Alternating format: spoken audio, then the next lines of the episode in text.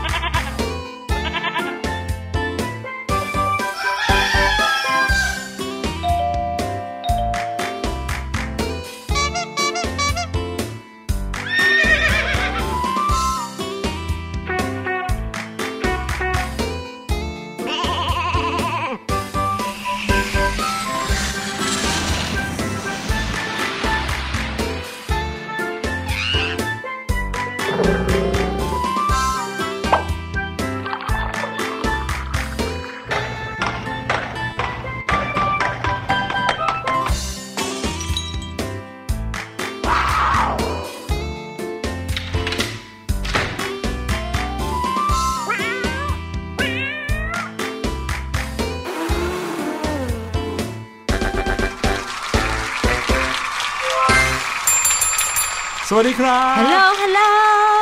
สวัสดีทุกๆคนนะครับ ตอนนี้อยู่ด้วยกันกับพี่หลุยแล้วก็พี่แนนกับรายการ เสียงสนุกค่ะ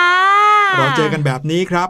ทุกๆวันเลย ใช่แล้ว จะบอกว่าทุกวันจันทร์ถึงศุกร์ก็ไม่ได้นะ เพราะอืมถึงแม้ว่ารายการเราจะอัพตอนใหม่กันทุกวันจันทร์ถึงศุกร์ค่ะเสาร์อาทิตย์ได้พักกันหน่อยก็ตามนะ แต่ว่าทุกคนสามารถฟังรายการเราได้ทุกวันไม่เว้นวันหยุดเลย อ๋อพี่หลุยจะบอกว่าไม่ว่าจะเป็นวันจันทร์วันเดียวแต่น้องฟังแบบ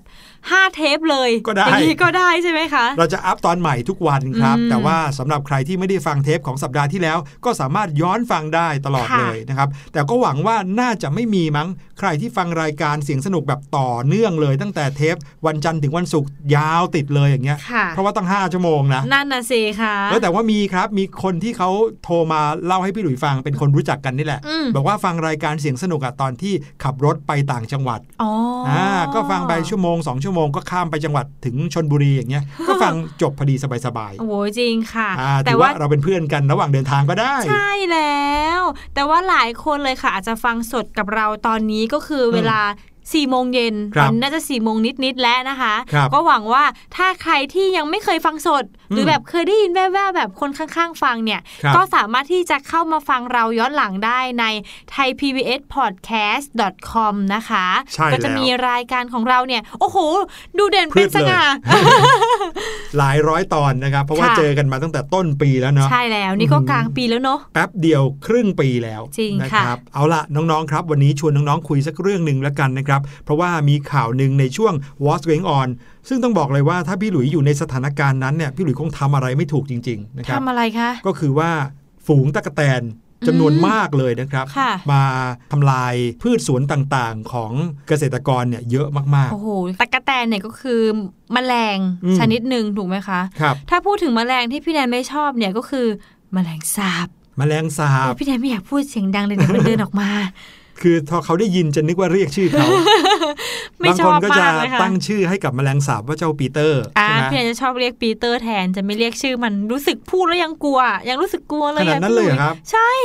อ๋อ เข้าใจแล้ว ถ้าอย่างนั้นคราวไหนที่พี่หลุยไปเที่ยวกับพี่แนนเนี่ย พี่หลุยก็แกล้งพี่แนนได้อะสิ ไม่สิพี่ลุยอย่าทำอย่างนั้น ไม่เนอะเราจะไม่แกล้งกันเพราะใช่รู้ว่าค่ะอีกคนนึงกลัวอะไรนะครับอืมส่วนพี่หลุยเองเหรอถ้าพูดถึงความกลัวเนี่ย พี่หลุยไม่ค่อยกลัวสัตว์นะค่ะไม่ว่าจะเป็นแมลงสาบอืมหรือว่าตุ๊กแกจิ้งจกไม่ค่อยกลัว ถ้ากลัวจริง ๆ คือกลัวอันตรายที่อาจจะเกิดขึ้น เช่น งูอย่างเงี้ย อ๋อ งูที่มีพิษ ใช่ งูจริง ๆ แล้วไม่ว่าพิษหรือไม่พิษก็ต้องกลัวไว้ก่อนครับ เพราะค่ะเรามองไปเราอาจจะไม่รู้จักเขาว่าเขาคืองูประเภทไหนใช่ไหมอืมเราก็จะไม่เข้าไปใกล้นะครับ แล้วก็ถ้าถามว่ากลัวอะไรอีกก็กลัวน้องๆไม่รักเนี่ย โอ้ยสุดยอดพี่ลุแม่อยากใส่เอฟเฟกต์แต่ใส่ไม่ทัน ต้องบอกก่อนเลยนะครับว่าเรื่องของความกลัวเนี่ยเป็นเรื่องที่มหัศจรรย์มากอืม คนเราเนี่ยจะกลัวอะไรก็ต่อเมื่อตัวเองเนี่ยไม่รู้นะครับอืมว่ามันคืออะไรค่ะหรืออีกกรณีหนึ่งคือเคยมีประสบการณ์ที่ไม่ดีกับสิ่งนั้น ของพี่แนนเนี่ยก็คือประสบการณ์ที่ไม่ดี ยังไงฮะ ก็คือ มันเนี่ยบินมาเกาะที่บนหัวพี่แนนค่ะเอ้ยโอ้ยพูดแล้วก็ขนลุกขนลุกขึ้นมาเลยคือขนลุกจริงๆนะเนี่ยจริงไม่ถ้าจ้าน้องๆเห็นพี่แนนตอนนี้นะคือขนลุกมาทั้งแขนเลย ส่วนถ้าเกิดว่าใครเนี่ยนะครับ ไม่รู้ว่าสิ่งเนี้ยเกิดขึ้นได้ยังไง ก็อาจจะมีความกลัวได้อืมพี่ลุยขอย้อนไปจนถึงยุคสมัยของอียิปต์โบราณค่ะอ่าหรือยุคสมัยก่อนหน้านั้นหลายร้อยปีก่อน มีบันทึกเกี่ยวกับเรื่องของการบูชาเทพเจ้าใช่ไหมอืทั้งหมดเนี้ยจริง ๆ แล้วเกิดจากความกลัวนะครับ เพราะว่าผู้คนในยุคนั้นเนี่ยยังไม่มีใครรู้จักกับคำว่าภัยธรรมชาติอืไม่รู้ว่าน้ำท่วมเกิดขึ้นได้ยังไงใช่ฝนตกฟ้าขนอง ฟ้าผ่าเกิดขึ้นได้ยังไง ใช่เลยค่ะ ก็เลยแบบคิดว่าน่าจะเป็นการลงโทษของเทพเจ้า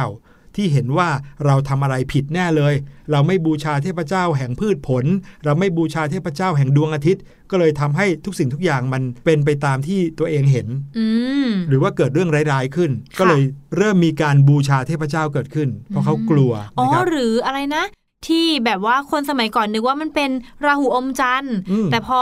มาในสมัยนี้ยุคนี้ที่มีวิทยาศาสตร์เขามาบอกว่า อ๋อ มันคือปรากฏการณ์ที่ เกิดจากการเรียงตัวกันอ่าเรียงขอต่งอดากันวสาขมองดวงดาวนั่นแหละ ทุกคนก็เลยอ๋อมันคือสิ่งนี้นี่เองอืมก็เดี๋ยเลวยไม่เนี้ยกลัวก็เลยไม่ค่อยมีใครแบบเอาปี๊บมาตีแล้วใช่ค่ะอย่างเมื่อก่อนไล่เขามีไล่ความเชื่อนะด้วยความกลัวราหูอมจันทร์ก็จะต้องมีการเอาปี๊บมาตีให้เสียงดัง ๆ อะไรอย่างเงี้ยค่ะนะครับแต่เดี๋ยวนี้ก็คงจะไม่ค่อยมีแล้ว ยังมีหลากหลายเรื่องราวความกลัวที่ เกิดขึ้น บางทีก็กลัวเพราะเหตุผลอะไรก็ไม่รู้เหมือนกันเห็นคนอื่นกลัวเราก็เลยเริ่มกลัวบ้างนะครับอ่าเชื่อว่าน้องๆเองก็คงจะมีหลายอย่างที่กลัวเหมือนกันค่ะหรือบางคนอาจจะไม่กลัวเพราะยังไม่เคยมีประสบการณ์อะไรที่ไม่ดีเกี่ยวกับสิ่งต่างมๆก็ถือว่าเป็นสิ่งที่ดีนะ จริงค่ะอ่าแต่สิ่งที่กลัวบางคนเนี่ยก็หลีกเลี่ยงได้ก็หลีกเลี่ยง อย่างหลายคนกลัวโรคโควิด -19 อ่าอ่า ก็ต้องปฏิบัติตัวให้ถูกต้องตามหลักการการป้องกันนะครับ จะได้ไม่ติดโรคโควิด -19 แบบนี้ ใช่แล้วค่ะ เอาละค่ะ เดี๋ยวให้น้อง ๆ ได้ไปพักฟังเพลงเพราะๆสักครู่ดีกว่าช่วงหน้า What's Going On รอน้อง ๆ อยู่แล้วนะคะ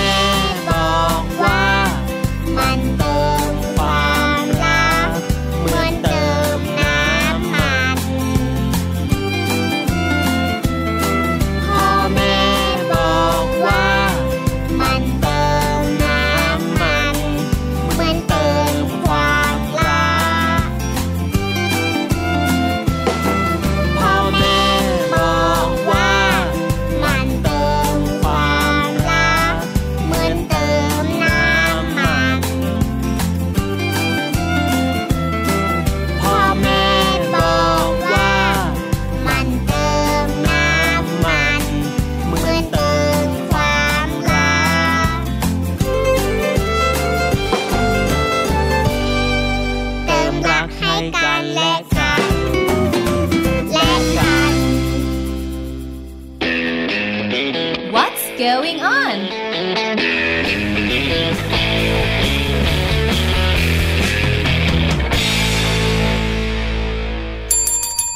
What's going on มาแล้วครับ ช่วงแรกของเสียงสนุกวันนี้ พาน้อง ๆ ตระเวนไปรอบโลกเหมือนเดิม ค่ะ ข่าวแรกของวันนี้นะคะ เป็นเรื่องราวของเจ้าสัตว์ตัวจิ๋วอืมแต่ว่าช่างมีความดุร้ายอืมแล้วก็เกรี้ยวกราดมาก ๆ เลยค่ะ มาคุกคามมนุษย์ได้เอนะอครับใช่แล้ว ถ้าพูดถึงตั๊กกะแตนเนี่ยโอ้โห เป็นสัตว์ที่ ถ้าเราไปเห็นเขาอยู่เดียวๆ อยู่ตัวเดียวเนี่ยอืมเราก็คงจะไม่ถึงขั้นกลัวเขามั้ง ใช่ไหมฮะใช่อย่างมากที่สุดก็ไม่เอามือไปจับเขา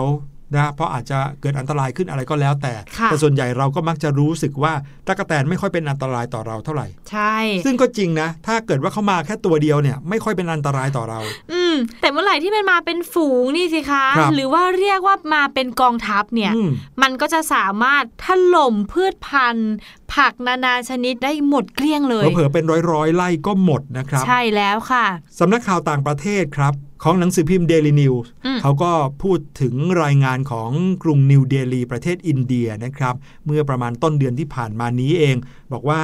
กระทรวงเกษตรของอินเดียเขาบอกว่าพื้นที่ทางตะวันตก และบางส่วนในภาคกลางของประเทศอินเดียเนี่ยเผชิญกับภัยคุกคามจากกองทัพตะกแตนทะเลทรายมานานหลายเดือนแล้วค่ะต้องบอกเลยนะว่าหลาย ๆ คนอาจจะรู้สึกว่าโควิด -19 เนี่ยเป็นสิ่งที่ร้ายแรงแล้วในโลกใบนี้อืมตอนนี้ใช่ไหม แต่สำหรับใครบางคนที่ยังไม่เคยเห็นภาพตั๊กแตนนับร้อยร้อยล้านตัว ก็ไม่มีทางรู้ได้ว่าภัยร้ายจากตั๊กแตนมาคุกคามเนี่ยมันเป็นยังไง โอ้โหร้อยแบบร้อยล้านตัวเลยอะเยอะจริงมากๆๆนะนะครัคะพูดง่ายๆสมมตินะครับน้องๆนึกถึงกล่องกล่องหนึ่งก็แล้วกันค่ะกล่องแบบกล่องไปรษณีย์ใหญ่ๆอย่างเงี้ยอะลองนึกภาพว่าในกล่องไปรษณีย์ใหญ่ๆเนี่ยอัดแน่นไปด้วยตั๊กแตนที่แบบเดินไต่ไปไต่มายั่วเยียนั่นแหละครับคือปริมาณที่มันมีอยู่ในพืชไร่ต่างๆ ของอินเดีย แต่มีอย่างนั้นอะ เต็มพื้นที่เลย โอ้โห เยอะขนาดนั้นเลยนะครับ อยู่ที่รัฐคุชราช รัฐมัธยประเทศ และรัฐราชสถานในอินเดีย ซึ่งก็ได้รับผลกระทบมากที่สุดนะครับ สร้างความเสียหายให้กับพื้นที่ทางการเกษตรไปแล้ว มากกว่า 125,000 เอเคอร์อืมพูดเยอะง่ายๆก็มากๆเลยค่ะ เป็นแสนไร่ ใช่แล้วค่ะ เขาว่ารุนแรงที่สุดนับตั้งแต่ปี 2536 นะ เกือบ 30 ปีมาแล้วเนี่ยไม่เคยเกิดเหตุการณ์รุนแรงขนาดนี้ครับ ใช่ปีนี้ถือว่าโหดมากนะคะ ทางด้านเจ้าหน้าที่ของรัฐและอาสาสมัครเนี่ยในระดับชุมชน ตลอดไปจนถึงประชาชนทุกคนนะคะ ก็ร่วมกันฉีดพ่นยาฆ่าแมลง เพื่อจะขับไล่ฝูงตะกแตนทะเลทรายพวกนี้ให้ออกไป แต่ว่ามันก็ได้ผลแค่เพียงชั่วคราวเท่านั้นเองค่ะ รัฐบาลอินเดียก็บอกว่ากองทัพตะกแตนทะเลทรายพวกนี้สร้างความเสียหายให้กับพื้นที่การเกษตรในปากีสถาน ก่อนเดินทางข้ามพรมแดนมายังที่อินเดียเนี่ยค่ะครับโดยรัฐราชสถานเป็นแห่งแรกที่รายงานปัญหาตั้งแต่ช่วงเดือนเมษาที่ผ่านมาค่ะ โอ้โหแล้วก็หลายยิ่งเดือนมาแล้วนะใช่ยิ่งเพิ่มความวิตกกังวลให้กับทุกฝ่ายในประเทศที่เกี่ยวข้องกับเรื่องอาหารค่ะ ใช่ น้องๆ ลองนึกภาพตามนะครับว่าถ้าเกิดว่ามีสถานที่แห่งหนึ่งเป็นแสนแสนๆไร่เนี่ยค่ะคือสถานที่ที่เอาไว้ ปลูกพืชผลเพื่อเลี้ยงดูคนทั้งประเทศ ใช่ แต่อยู่ดีๆ บรรดาตะกแตนนับร้อยล้านตัวเนี่ยอืมบินมากัดกินมาทำให้ทุกอย่างเสียหายหมดเลยเออแทนที่คนในประเทศนั้นจะมีอะไรกินก็กลายเป็นไม่มี เพราะว่าตะกแตนทำลายไปหมดแล้ว กินไปหมดเรียบร้อยแล้วอืมนะครับเขาบอกว่าตะกแตนจำนวน 40 ล้านตัว สามารถทำลายพื้นที่ทางการเกษตร ที่สามารถผลิตอาหารเทียบเท่ากับการเลี้ยงดูประชาชนถึง 35,000 คนโอ้อืมหรือว่า พืชผลเหล่านั้นป้อนช้างป่าได้ถึง 6 ตัวหืมขณะที่สภาพอากาศที่กำลังจะเข้าสู่ช่วงฤดูมรสุมเนี่ย ก็มีแนวโน้มที่จะยิ่งเพิ่มประชากรตะกแตนทะเลทรายมากยิ่งขึ้นเข้าไปอีก ค่ะ โอ้โห ฟังแค่นี้ก็ทำเอาขนลุกได้เหมือนกันนะนั่นแหละค่ะ สถานการณ์อาจจะยิ่งทวีความรุนแรงไปอีกในช่วงเดือนหน้าหรือเดือนนี้เลยนะคะ ครับผม อีกอย่างหนึ่งนะครับที่น่าสนใจก็คือทางอินเดียเขารายงานว่าตั้งแต่ปี 2001-2002 มาจนถึงทุกวันนี้เกือบ 20 ปีแล้วเนี่ย โลกมนุษย์เราเผชิญหน้ากับการคุกคามของตะกแตนทะเลทรายมาแล้วนะครับ ครั้งใหญ่ ๆ ถึง 6 ครั้งนะครับอืม6ครั้งนะแบบโอ้โห ตลอดทั้ง 6 ครั้งในรอบเวลาถึงแค่ไม่กี่ปีเนี่ยค่ะเสียหายไปเนี่ย เป็นมูลค่าทางเศรษฐกิจไม่รู้เท่าไหร่เลย อืมจริงค่ะพี่หลุยอืมเหมือนอย่างที่เราเคยคุยกันเนอะว่า ถ้าสัตว์ทุกชนิดในโลกเนี้ยตัวเท่ากันหมด รวมถึงคนด้วยเนี่ยตัวเท่ากันหมดเลยเนี่ยค่ะไม่มีตัวเล็กไม่มีตัวใหญ่เนี่ยรับรองคนสูญพันธุ์ไปตั้งนานแล้วโอ้ยจริงนะครับเพราะเอาก็จริงคนเนี่ยสู้สัตว์เหล่านั้นไม่ได้เลยนะตะกแตนนี่คือกระโดดไกลมากอืมๆเป็นเจ้าแห่งการแบบกระโดดไกลแต่แค่ตัวเขาเล็กเท่านั้นเองแล้วบินด้วย บินได้ด้วยถ้าเขาอืมตัวใหญ่แล้วเขากระโดดไกลขนาดนั้นนะโอ้โหที่พี่แนนเนี่ย กลัวแมลงสาบเนี่ยนะครับพี่หลุยว่าถ้าเจอตะกแตนทำแบบเดียวกันเข้าไปสักครั้งหนึ่งคงอาจจะกลัวตะกแตนขึ้นมาเหมือนกันหน้าตามันก็แอบคล้าย ๆ กันด้วยนะคะเนี่ยพี่หลุยอะมาที่ข่าวที่สองนะครับอันนี้เป็นข่าวที่อาจจะไม่ค่อยดีเท่าไหร่ค่ะเป็นข่าวที่ทำให้เราต้องฉุกคิดกันสักนิดหนึ่งเกี่ยวกับเรื่องของปัญหาขยะในท้องทะเลอีกแล้วครับอือืมมที่ผ่านมาพี่หลุยแล้วก็พี่แนนเนี่ยพูดถึงข่าวขยะในท้องทะเลหลายครั้งเลยทีเดียว ใช่ ไม่ว่าจะเป็นขยะที่ อยู่ในท้องของสัตว์ทะเลอืมหรือบรรดาขยะที่เป็นไมโครพลาสติก ที่เยอะมากๆ ที่อยู่ใต้ทะเลแบบโอ้โหเยอะจริง ๆ ถึงค่ะ90%นะครับ ใช่แล้ว แล้วก็ขยะที่เป็นแพขยะลอยอยู่บนพื้นมหาสมุทรอืมก็อีกเยอะแยะเต็มไปหมด แต่วันนี้นะครับมีมิติใหม่ของขยะในทะเลเกิดขึ้นอีกแล้ว เกิดมิติใหม่เลยใช่ไหมคะอืมก็อย่างที่บอกครับว่าพวกเราเนี่ยเผชิญหน้ากับโควิด -19 มาใช่นานหลายเดือนแล้วนะ ถ้าเอาจริง ๆ ตั้งแต่เริ่มพบเจอกันเลย ตั้งแต่แรกเนี่ย ก็เป็นเดือนธันวาคมใช่ที่แล้วค่ะเลยนะ มาถึงตอนนี้ก็เกือบครึ่งปีแล้ว แน่นอนนะครับ มาตรการต่างๆที่ใช้ป้องกันเนี่ยก็เพื่อที่จะช่วยให้มนุษย์เราห่างไกลจากโควิด -19 หนึ่งในมาตรการนั้นก็คือการใช้หน้ากากอนามัยอืมสำหรับแพทย์ก็คือมีถุงมือแพทย์ด้วย หรือครับว่าถุงมือยางลาเทคนั่นเอง อืม นะครับน้องๆลองนึกภาพตามพี่หลุยพี่แนนนะครับว่านับตั้งแต่วันแรกที่มีการรู้ว่ามีโรคโควิด -19 เกิดขึ้นในโลกเนี่ยค่ะมาจนถึงทุกวันนี้น่าจะประมาณสัก 5-6 เดือนแล้วเนี่ยมีการใช้หน้ากากอนามัยไปแล้วกี่อัน เฉพาะน้องๆ คนเดียวเนี่ยใช้มาแล้วกี่อัน จริงค่ะเออถ้ามีคนทั้งหมด 1 ล้านคนที่ใช้หน้ากากอนามัยอืมซึ่งจริง ๆ แล้วเยอะกว่านั้นอยู่แล้วนะครับใช่แน่นอนต้องใช้หน้ากากอนามัยอย่างน้อย 1 ล้านชิ้นละใช่ค่ะถ้าคนหนึ่งใช้ 4 ชิ้นล่ะ ก็ 4 ล้านชิ้นละอืมนะครับขยะหน้ากากอนามัยเหล่านี้ไปอยู่ที่ไหนใช่อ่านึกตอภาพนแรกตามพี่แนกันนก็สงสัยเหมือนกันครับเราเนี่ยอาจจะมีมีคำแนะนำในช่วงแรก ๆ บอกว่า การทิ้งหน้ากากอนามัยเนี่ยจะต้องอ่า พับม้วนครับแล้วก็เหมือนเก็บมิดชิดอาจจะอาจจะเอายางรัดไว้อืมเพื่อให้แบบเชื้อโรคหรืออะไรที่มันอยู่ข้างในหน้ากากไม่ไม่แพร่กระจายออออกกมามาใช่รวมไปค่ะถึงอาจะต้องทิ้งหน้ากากอนามัยเอาไว้รวมกัน แล้วก็แยกขยะให้กับพี่ๆที่เขาเก็บขยะเนี่ยอย่างชัดเจนว่านี่คือขยะหน้ากากอนามัยนะ ใช่ค่ะ แต่ปรากฏว่านะครับตอนนี้มีการพบขยะหน้ากากอนามัย รวมไปถึงถุงมือแพทย์เนี่ย เกลื่อนก้นทะเลเมดิเตอร์เรเนียนครับอืมอันนี้โชคดีที่ยังไม่เห็นในประเทศเราหรือว่าในค่ะแถบประเทศเรานะแต่ก็เชื่อว่าคงจะมีอยู่บ้างแหละนะครับแต่ที่เขาค้นพบเนี่ยอยู่ที่เมดิเตอร์เรเนียนครับนักดำน้ำที่เป็นสมาชิกกลุ่ม NGO ที่เขาเคลื่อนไหวด้านสิ่งแวดล้อมทางทะเลนะครับ ชื่อว่า Operation Clean Sea นะครับเขาก็บันทึกภาพระหว่างการลงไปดำน้ำสำรวจก้นทะเลเมดิเตอร์เรเนียน รอบชายฝั่งที่เมืองอองทิปส์ทางตะวันออกเฉียงใต้ของประเทศฝรั่งเศส ค่ะ ก็พบว่าตลอด 2 วันที่ออกสำรวจนะครับ พบกับขยะหน้ากากอนามัยเกือบ 10 ชิ้นอืมและถุงมือยางลาเท็กซ์อีก 14 ชิ้นอืมปะปนอยู่กับขยะอื่น ๆ บริเวณก้นทะเล ซึ่งไม่ได้มีแค่นั้นนะ ยังมีกระป๋อง เครื่องดื่ม มีก้นบุหรี่ แล้วก็ขยะพลาสติกอีกหลายอย่างเลยทีเดียวครับ กลุ่ม Operation Clean Sea เนี่ยเขาก็ได้โพสต์คลิปวิดีโอลงใน Facebook ของเขาค่ะ แล้วก็เรียกร้องให้ผู้คนเนี่ยได้ตระหนักถึงปัญหาขยะที่ตามมา หลังจากการเกิดการแพร่ระบาดของไวรัสโควิด -19 ค่ะ ทางผู้ก่อตั้งกลุ่มนี้นะคะ เขาก็บอกว่าการสำรวจทะเลก่อนหน้านี้นักดำน้ำไม่ได้พบขยะประเภทหน้ากากอนามัยมานานแล้วค่ะ แล้วเชื่อว่าการพบในครั้งนี้เป็นจุดเริ่มต้นของขยะมลพิษประเภทใหม่ เป็นมิติใหม่เหมือนที่พี่หลุยบอก แล้วก็เป็นสัญญาณเตือนว่า ถ้าหากว่าเราเนี่ยไม่ระวังให้ดีนะ จะมีหน้ากากอนามัยที่ใช้แล้ว หลายล้านชิ้นเลยที่ต้องมาอยู่ในสภาพนี้หรือว่าอยู่ใต้ก้นทะเลแบบนี้ค่ะโอ้โหมันนึกภาพแล้วนะน่ากลัวจริงตามเนาะในช่วงของการ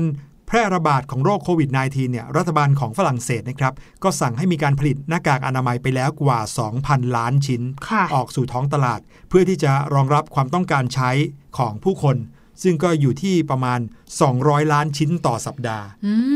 มโอ้โห ที่เรายกตัวอย่างกันเมื่อกี้นี่แค่หลัก 3 ล้าน 4 ล้านชิ้นจรินะงค่ะปรากฏว่าประเทศเดียวเนี่ยปาเข้าไป 2,000 ล้านชิ้นแล้วก็อันนี้แค่ประเทศเดียวอะเออ แล้วทั่วโลกอะมีกี่ประเทศนะครับ ใช่ เรามารณรงค์กันก่อนดีกว่านะครับน้องๆสำหรับบ้านไหน ใครที่กำลังฟังรายการเสียงสนุกอยู่ค่ะมารณรงค์ว่าวิธีการทิ้งขยะ หน้ากากอนามัยเนี่ยควรจะแยกทิ้งอืมแยกจากขยะอื่นๆเลยนะครับค่ะสมมุติว่าวันนี้น้องๆใช้เสร็จแล้วเนี่ยก็ให้พับเอาไว้ให้ถูกต้องก็คือว่าพับให้เชื้อโรคเนี่ยอยู่ในหน้ากากอันนั้น เอาหนังยางรัดไว้หรือเอาเจ้าตัวยางรัดใบหน้านี่แหละไปรัดไว้ แล้วก็เก็บไว้ก่อนนะครับ อย่าเพิ่งทิ้งไปมั่วซั่ว เอาเก็บไว้เพื่อที่จะรวบรวมให้ได้วันหนึ่งอะใช้ไปกี่อันอืมนะครับแล้วก็ทิ้งไปทีเดียวตามขยะที่เขาแยกไว้ต่างหาก แต่ว่าก็ยังดีที่บ้านเราเนี่ยก็ใช้หน้ากากผ้าซะเริ่มเยอะแล้วนะคะอืมก็แต่ว่ามันก็จะยังมีพวกไส้กรองที่มันจะต้องเปลี่ยนแล้วก็เป็นขยะเหมือนเดิมใช่อันี้ครับก็ต้องเก็บทิ้งรักษาเหมือนกับหน้ากากอนามัยเช่นกันค่ะ ครับไหนๆเราจะลดขยะแล้วก็มาช่วยกันลดขยะที่จะ แพร่เชื้อโรคแบบนี้ด้วยกันละกันนะครับค่ะอะมาที่อีกเรื่องหนึ่งนะครับ เรื่องสุดท้ายในช่วงนี้ครับก็คือเรื่องราวของการกินกันบ้าง โอ้โห ช่วงนี้พี่แนนกำลังอินกับเรื่องกินมากเลย คือกินเยอะใช่ไหมไม่ใช่สิคะก็คือเน้นในการกินให้มันมีประโยชน์กับร่างกายมากขึ้นอืมวันนี้นะครับได้ข่าวมาจากทาง BBC ไทยนะครับค่ะอันนี้เป็นเว็บไซต์ของ BBC ประเทศไทย เขาพูดถึงอาหารที่มีไขมันอิ่มตัวสูงนะครับอืมก็คือบรรดา junk food ต่างๆค่ะนะครับเฟรนช์ฟรายแฮมเบอร์เกอ Hamburger ร์บางชนิดเนี่ยนะครับเขาก็บอกการกินอาหารที่มีไขมันอิ่มตัวสูงเพียงแค่มื้อเดียวนะ จะทำให้ความตั้งใจจดจ่อมีสมาธิลดลงได้อืมไม่เกี่ยวอะไรกันกับเรื่องของความอ้วนความผอมด้วยซ้ำนะค่ะแต่จะทำให้สมาธิของคนเราลดลงได้อืมอืมเกิดอะไรขึ้น อาหารที่อุดมไปด้วยไขมันเนี่ย จะส่วนใหญ่น้องๆจะชอบ เพราะว่ามันจะมีรสชาติอร่อย การปรุงที่แบบโอ้โหกรอบถูกหรือปากว่าอร่อยอะ่ะ แต่ว่ามันส่งผลเสียต่อสุขภาพหลายอย่างแล้วก็หลายเรื่องในระยะยาวด้วยนะคะ แล้วก็ยิ่งโดยเฉพาะที่พี่หลุยบอกว่า ไขมันอิ่มตัวเนี่ยในปริมาณที่สูง ซึ่งล่าสุดค่ะมีการศึกษาวิจัยพบว่า การกินอาหารประเภทเนี้ยแม้แค่เพียงมื้อเดียว ก็ยังจะส่งผลไปถึงความสามารถในการจดจ่อ หรือว่าเรื่องของสมาธิลดลงเป็นอย่างมากเลยค่ะ ทางด้านทีมนักวิจัยด้านจิตวิทยาคลินิกจากมหาวิทยาลัยโอไฮโอสเตทของสหรัฐเนี่ย เขาได้ตีพิมพ์ผลการศึกษาลงในวารสาร โภชนาการทางคลินิกอเมริกันค่ะ โดยที่ทีมผู้วิจัยเนี่ยเขาได้ทำการทดลองกับกลุ่มตัวอย่างผู้หญิง 51 คนครับโดยให้ทำแบบทดสอบวัดความสามารถในการตั้งใจจดจ่อเป็นสมาธินาน 10 นาทีค่ะ หลังได้รับประทานอาหารไขมันสูงเข้าไปแล้ว 5 ชั่วโมง อืม คือว่าให้กลุ่มตัวอย่างเนี่ยมากินอาหารไขมันสูงเข้าไปก่อน ใช่แล้ว ชวนไปเลี้ยงเฟรนช์ฟรายเอาเลี้ยงแฮมเบอร์เกอร์เลี้ยงเลยเอาให้เสร็จเต็มปุ๊บที่ ผ่านไป 5 ชั่วโมง ให้กลับมาทำแบบทดสอบ โดยเปรียบเทียบผลคะแนนจากการทำแบบทดสอบ หลังที่กินอาหารพวกจังก์ฟู้ดเข้าไปอิ่มหนำสำราญเรียบร้อยแล้วเนี่ย กับผลคะแนนหลังการกินอาหารชนิดเดียวกัน ที่ปรุงด้วยน้ำมันเมล็ดดอกทานตะวัน ซึ่งมีไขมันชนิดที่ไม่อิ่มตัวค่ะอืมการทดลองนะคะก็จะเริ่มขึ้นในตอนเช้าค่ะ ที่กลุ่มตัวอย่างเนี่ยต้องอดอาหารแล้วก็น้ำใช้เวลา 12 ชั่วโมง อืมเหมือนจะผ่าตัดเลยเนาะเออแล้วก็ให้ทำแบบทดสอบวัดระดับความมีสมาธิขั้นพื้นฐานของแต่ละคนซะก่อนค่ะ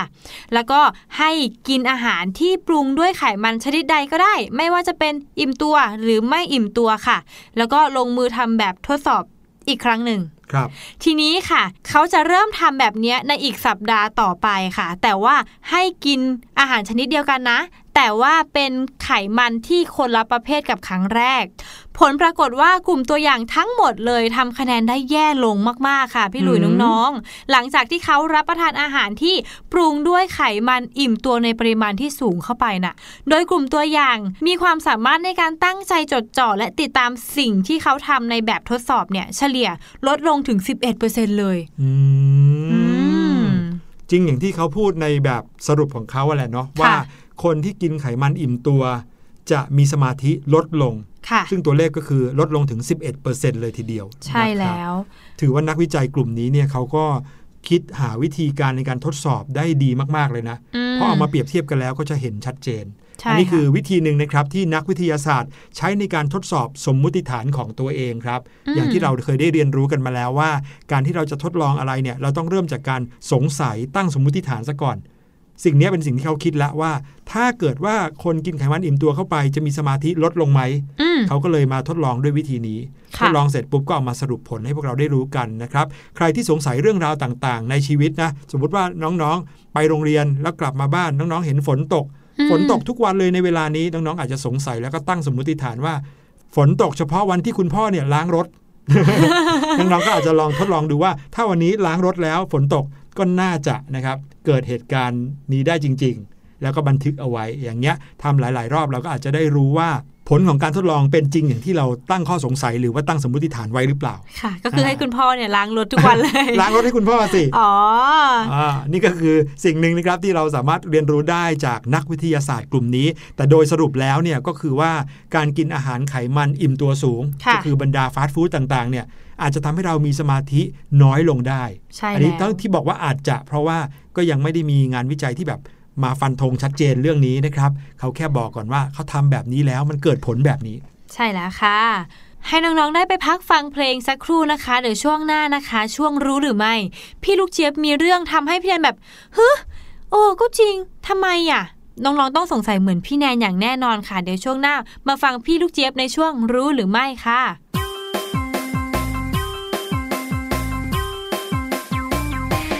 เป็นเรื่องด่วนต้องทำทันที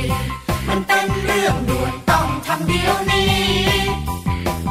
ต้องทำเดี๋ยวนี้ด่วนกระดาษมันเยอะก็เธอชอบทิ้ง ขวดแก้วมันเยอะก็เธอชอบใช้ โลหะก็เยอะ พลาสติกก็แย่แย่แน่แน่บอกว่าแย่แน่แน่แย่แน่ๆฉันบอกว่าแย่แน่ๆถ้าเราไม่แย่ อนทิ้งทุกสิ่ง จะเป็นขยะกองโต แยกแยกแยก แยกก่อนทิ้งมีหลายสิ่งที่ยังดีๆแยกแยกแยก เอาไปรีไซเคิลทำเป็นของใหม่มาใช้อีกที ต้องทำเดี๋ยวนี้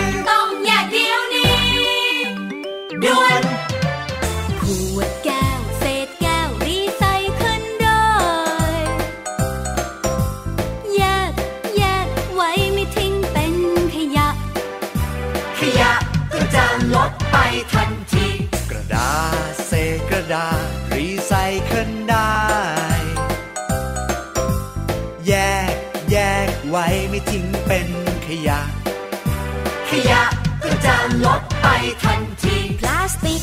เศษพลาสติกรีไซเคิลได้ แยก แยกไว้ไม่ทิ้งเป็นขยะ ขยะก็จะลดไปทันที กระป๋องเศษโลหะรีไซเคิลได้ แยก แยกไว้ไม่ทิ้งเป็นขยะ ทันที แก้วในแยกแก้ว กระดาษในแยกกระดาษ พลาสติกนะแยกพลาสติก โลหะนะแยกโลหะ แยกเอาไว้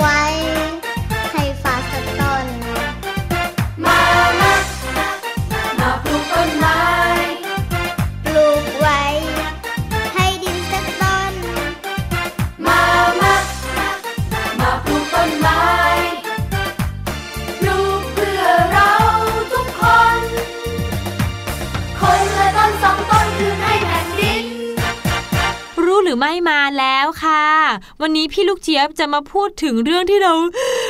เ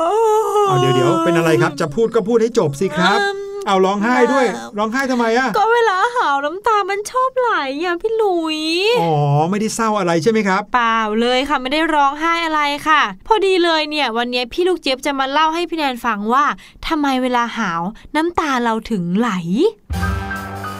รู้หรือไม่กับพี่ลูกเจี๊ยบ สวัสดีชาวเสียงสนุกค่ะ ได้เวลากลับมาเจอกับพี่ลูกเจี๊ยบแล้วนะคะ ในช่วงของรู้หรือไม่ มีใครที่ยังไม่ตื่นเต็มตาหรือเปล่าคะ ยังมีใครที่ง่วงอยู่หรือเปล่าอันแน่พี่ลูกเจี๊ยบได้ยินเสียงนะคะว่า มีบางคนแอบหาวใส่พี่ลูกเจี๊ยบด้วยค่ะไหนๆเราก็พูดถึงเรื่องของการหาวแล้วนะคะ น้องๆรู้หรือไม่คะว่า การหาวเนี่ยมันเกิดจากอะไร แล้วทำไมเวลาที่เราหาวเนี่ย มันเป็นเรื่องเศร้าหรือยังไงทำไมน้ำตาถึงไหลด้วยล่ะคะเนี่ย วันนี้พี่ลูกเจี๊ยบมีคำตอบค่ะการหาวนะคะเป็นกระบวนการอย่างหนึ่งค่ะ และเป็นกระบวนการทางร่างกายที่เกิดขึ้นอย่างไม่ตั้งใจด้วยค่ะ เวลาที่เราหาวเนี่ยนะคะ ถ้าน้องๆสังเกตเนี่ย เรามักจะอ้าปากเนาะแล้วก็สูดลมหายใจเข้าลึกๆ เห็นไหมคะไอตอนที่มันมีเสียงเนี่ยคือตอนออกค่ะ แต่ตอนแรกเลยที่อ้าปากเนี่ย เราได้สูดลมหายใจเข้าไปลึกๆทางปากค่ะ อากาศก็จะเข้าไปสู่ปอดของเรานะคะ ก่อนที่จะหายใจออกมาค่ะการหาวเนี่ยนะคะเกิดขึ้นได้ในช่วงเวลาทั้งสั้นๆ หรืออาจจะยาวนานหลายวินาทีก็ได้ค่ะ และสิ่งที่เกิดขึ้นพร้อมๆ กับการหาวเนี่ยนะคะ อาจจะมีน้ำตาไหลค่ะ การยืดกล้ามเนื้อนะคะ เหมือนเวลาที่เราบิดตัวเนาะยืดแขนออกไปแล้วเราก็หาวไปด้วยค่ะ หรือแม้กระทั่งบางคนนะคะ อาจจะทำเสียงไปด้วย เหมือนเมื่อสักครู่นี้ที่พี่ลูกเจี๊ยบทำให้ฟังนะว่าแบบเนี้ยเป็นต้นค่ะส่วนใครนะคะที่เวลาหาวเนี่ยมีน้ำตาไหลซึมออกมาด้วยเนี่ยนะคะ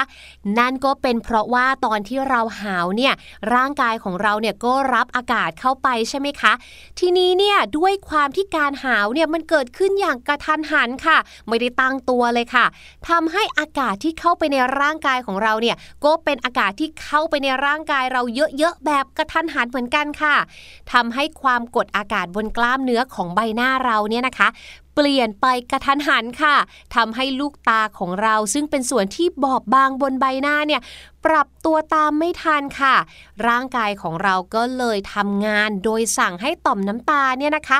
ปล่อยน้ำตาให้ไหลออกมาเคลือบดวงตาเอาไว้ เพื่อให้ดวงตาเนี่ยมีน้ำหล่อเลี้ยงป้องกันกระจกตาเสียหายนั่นเองค่ะ นอกจากนั้นนะคะ การหาวเนี่ยเป็นการกระตุ้นระบบประสาทอัตโนมัติค่ะ ไม่ว่าจะเป็นต่อมน้ำตา ต่อมเยื่อเมือกในโพรงจมูก หรือช่องปากนะคะ ดังนั้นค่ะ บางคนนอกจากน้ำตาไหลซึมๆแล้วเนี่ยยังอาจจะเกิดน้ำมูกไหลได้ด้วยเหมือนกันค่ะแล้วถ้าการหาวเนี่ยเป็นสิ่งที่เกิดขึ้นแบบกระทันหันที่เราควบคุมไม่ได้ทำไมคนเราถึงจะต้องหาวด้วยล่ะ อันนี้พี่ลูกเจี๊ยบตอบได้ค่ะ คนเราเนี่ยนะคะจะหาวก็ต่อเมื่อ เราเนี่ยมีความง่วง เมื่อย เบื่อหน่ายค่ะ พอเกิดอาการแบบนี้ขึ้นนะคะ เราก็จะไม่สามารถหายใจได้ตามปกติค่ะ ออกซิเจนในร่างกายของเราเนี่ยนะคะ ก็เลยน้อยลงค่ะ ร่างกายของเราก็เลยจัดการให้เราเนี่ยหายใจเข้าลึกๆค่ะ เพื่อที่จะนำออกซิเจนเข้าสู่กระแสเลือดได้มากขึ้นนั่นเองค่ะ สาเหตุข้อที่ 2 ที่ทำให้คนเราจะต้องหาวนะคะ นั่นก็คือ การหาวเนี่ยช่วยลดอุณหภูมิภายในสมองของเราได้ค่ะ การหายใจเข้าลึกๆ ในขณะที่เราหาวเนี่ยนะคะ มันจะนำพาเอาอากาศเย็นเข้าไป ผ่านทางปากของเราค่ะ ก็จะเป็นการช่วยปรับอุณหภูมิให้กับสมองของเราได้ค่ะ นอกจากนั้นนะคะ ร่างกายของเราเนี่ยอาจจะหาวเพื่อยืดเนื้อเยื่อปอดค่ะ รวมไปถึงการยืดกล้ามเนื้อ และข้อต่อต่างๆ ที่เกิดขึ้นระหว่างที่เราหาวด้วยค่ะ การทำแบบนี้นะคะจะช่วยเพิ่มอัตราการเต้นของหัวใจ และทำให้เรารู้สึกตื่นตัวสดชื่นมากยิ่งขึ้นด้วยค่ะขอขอบคุณข้อมูลเรื่องราวความรู้ดีๆ จากเว็บไซต์พบแพทย์ และสนุกด้วยค่ะ วันนี้หมดเวลาของพี่ลูกเจี๊ยบแล้ว เจอกันใหม่ครั้งหน้า สวัสดีค่ะ รู้หรือไม่กับพี่ลูกเจี๊ยบโอ้น้ำตาไหลอีกแล้วค่ะพี่หลุย โอ้อันนี้เนี่ยน่าจะน้ำตาไหลเพราะว่าเสียดายอะไรบางอย่างจะบอกว่าน้องๆครับ เราเนี่ยสามารถสังเกตตัวเองได้นะ เหมือนอย่างที่พี่ลูกเจี๊ยบบอกเหมือนอย่างที่พี่แนนสังเกตตัวเองเมื่อกี้ ไม่แน่เราอาจจะได้ฉุกคิดหรือว่าค้นพบสิ่งอะไรใหม่ๆ เป็นข้อสงสัยขึ้นมาให้เราได้รู้เรื่องใหม่ๆ แบบนี้ แบบพี่ลูกเจี๊ยบนะครับขอบคุณมากๆเลยกับเรื่องราวว้าวๆที่นำมาฝากกันวันนี้ครับ ใช่แล้วค่ะ เดี๋ยวให้น้องๆไปพักฟังเพลงอีกสักหนึ่งบทเพลงนะคะ ช่วงหน้าห้องเรียนสายชิวรอน้องๆอยู่แล้วค่ะ คิดจะออกจากบ้าน โดยไม่ยอมบอกแม่ ระวังจะโดนดังแกเหมือนเจ้าแกน้อย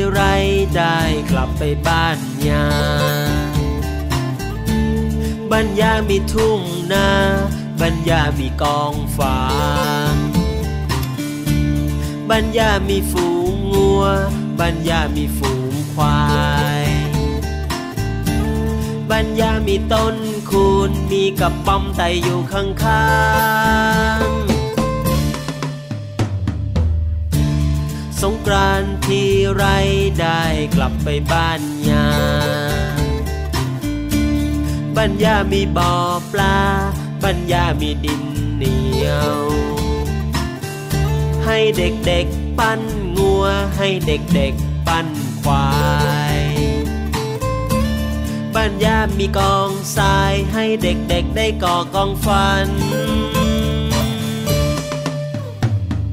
โอ้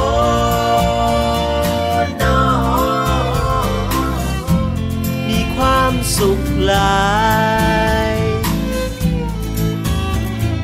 โอ้นอจังแม่นมีแห้งยา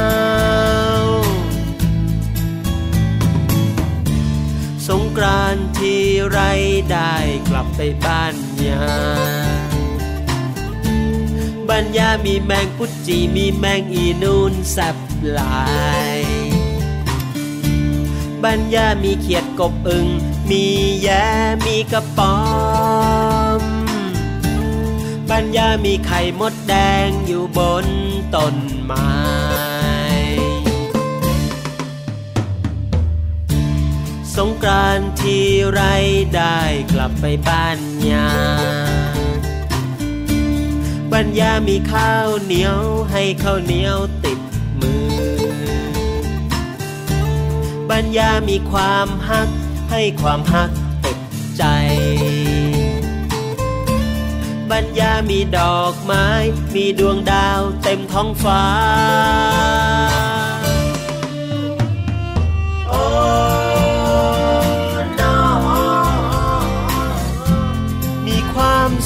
หลายโอ้นอจังแม่นมีแห้งยา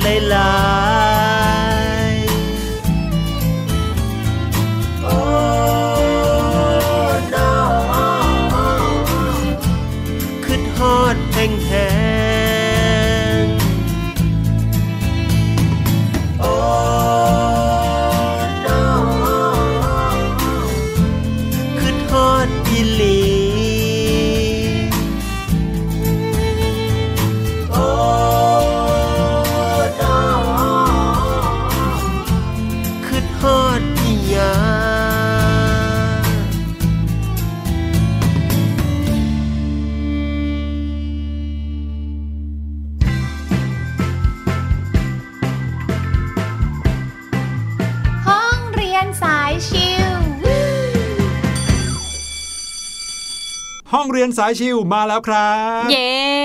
ช่วงสุดท้ายของเราในวันนี้นะครับแหมแป๊บเดียวจะหมดชั่วโมงแล้วนะครับ วันนี้พาน้องๆมารู้จักกับวันสำคัญกันหน่อยดีกว่านะครับค่ะถือเป็นอีกหนึ่งวิชาที่น้องๆอาจจะได้เรียนในห้องเรียนวิชาสังคมศึกษาเนาะอืมเรื่องราวของวันสำคัญ แต่ว่าวันสำคัญของเราในวันนี้อาจจะไม่เคยรู้ในห้องเรียนมาก่อน ว่ามีวันแบบนี้ด้วยพี่แนนก็ไม่เคยได้ยินมาก่อนอ่าเหมือนกันค่ะ เพราะว่าวันออกอากาศเมื่อวานนี้ของเราเนี่ยก็คือวันที่ 8 มิถุนายนใช่ไหมค่ะ ก็พี่หลุยส์ก็เลยลองไปหาในอินเทอร์เน็ตดู ปรากฏว่า ไปเจอความสำคัญของวันที่ 8 มิถุนายนเข้าครับอื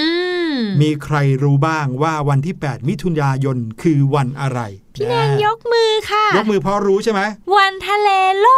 ก โอ้โห รู้ได้ไงเนี่ย อ้าว ก็พี่แนนนั่งอยู่ข้างพี่หลุยจะไม่รู้ได้ไงคะ วันทะเลโลกนะครับ หรือว่าจริง ๆ แล้วภาษาอังกฤษใช้คำว่า World Ocean Day นะครับอืม World Ocean Day ก็อาจจะหมายถึงมหาสมุทรเลยค่ะวันทะเลโลก หรือวันมหาสมุทรโลกนะครับ ตรงกับวันที่ 8 มิถุนายนของทุกปีนะครับเขา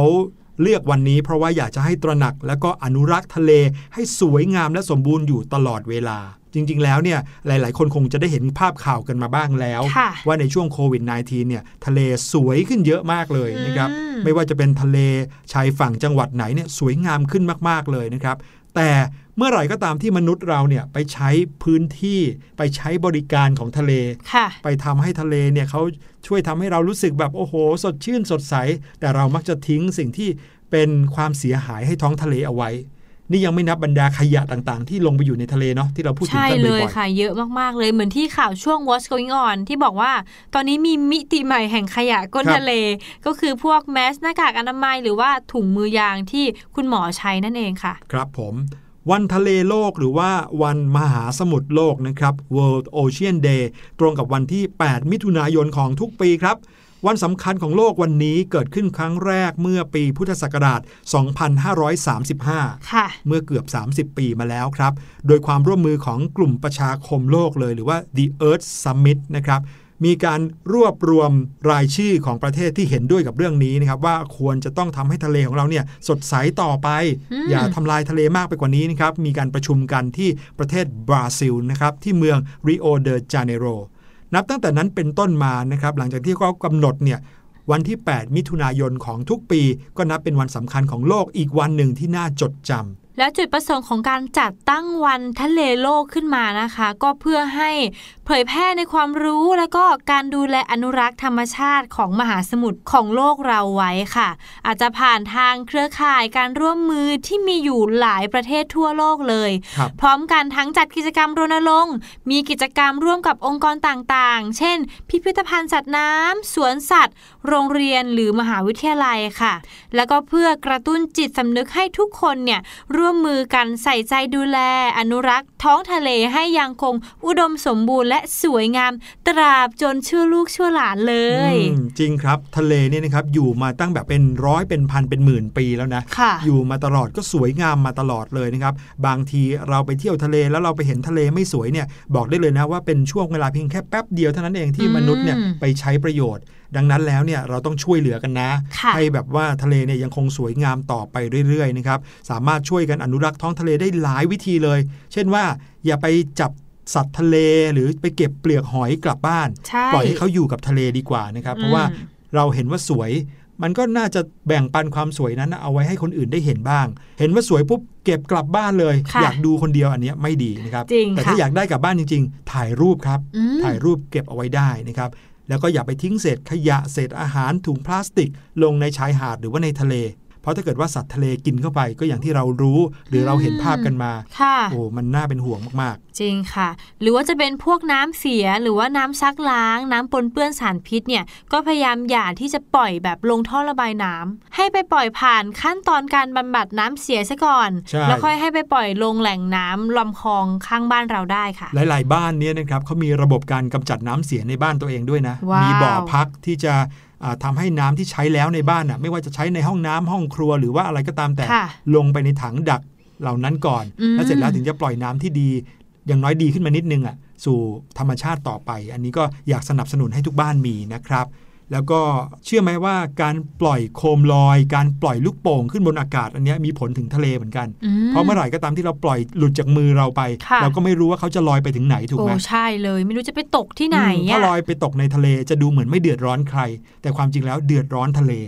นะครับอืมอันนี้ก็ไม่ดีอย่าทำนะครับ นั่นก็คือเรื่องราวที่เรานำมาฝากกันในช่วงห้องเรียนสายชิวในวันนี้ เชื่อว่าถ้าเป็นตอนที่กำลังเปิดเทอมอยู่ตามปกติเนี่ยค่ะหลาย ๆ โรงเรียนอาจจะมีการ ให้น้องๆจัดบอร์ด หรือว่าจัดกิจกรรมกันเกี่ยวกับเรื่องของวันทะเลโลกเหมือนกันอืมนะครับ เอาละทั้งหมดนั้นก็คือเสียงสนุกในวันนี้นะครับ วันนี้ค่ะหมดเวลาลงเรียบร้อยแล้ว ไปฟังเพลงกันอีกสักนิดนึง ส่วนพี่หลุยแล้วก็พี่แนนวันนี้ลาไปก่อนพบกันใหม่คราวหน้าครับ สวัสดีค่ะ